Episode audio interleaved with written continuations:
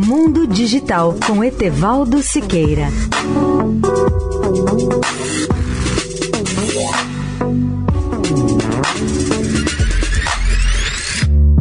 Olá, amigos da Eldorado.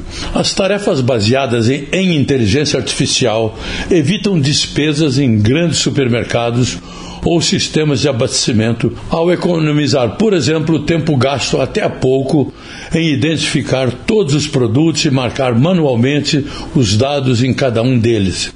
Esses avanços, juntamente com uma melhor síntese da fala, estão deixando de dar comandos simples aos assistentes de inteligência artificial para transformar isso numa conversa, num diálogo com eles.